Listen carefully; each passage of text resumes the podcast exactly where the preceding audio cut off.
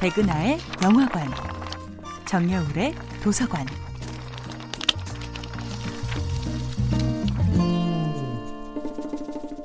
안녕하세요. 여러분과 아름답고 풍요로운 책 이야기를 나누고 있는 작가 정여울입니다.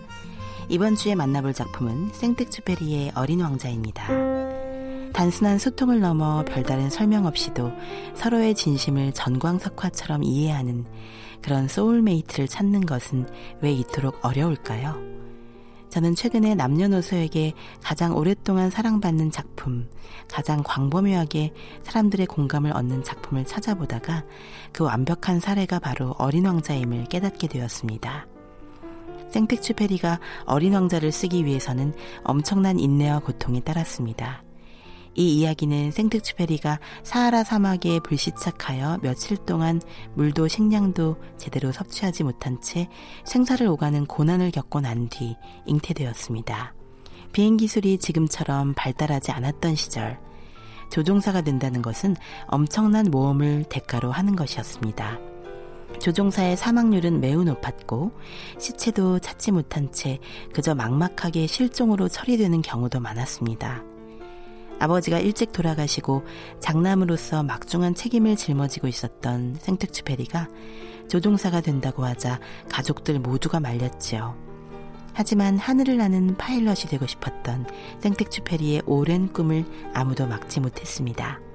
생텍쥐페리는 자신이 조종사가 되는 것을 강력히 반대했던 약혼녀와 파혼을 할 정도로 비행을 사랑했습니다.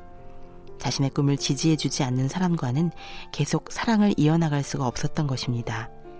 이후 그는 콘수엘로라는 이해심 많은 여인과 결혼하고 조종사의 꿈을 마침내 실현합니다. 그는 작가가 되기 전 우선 훌륭한 조종사가 되어야 했습니다. 하늘을 나는 비행기를 조종하는 흔치 않은 경험이 그에게는 작가 생활의 자양분이 된 것입니다.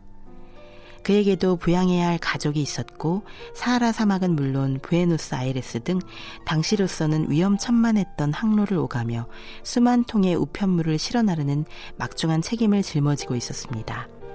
그 수만 통의 우편물에는 그가 전달해야 할 수많은 사람들의 애틋한 사연, 중요한 업무, 절절한 마음이 가득 담겨 있었죠. 그는 누구도 날아오르지 못했던 높이로, 누구도 개척하지 못했던 항로를 뚫고 하늘의 벌판을 모험하는 길을 택했습니다. 그 위험천만한 모험을 견뎌낸 작가였기에 그는 그토록 아름다운 이야기를 창조해낼 수 있었던 것입니다. 정여울의 도서관이었습니다.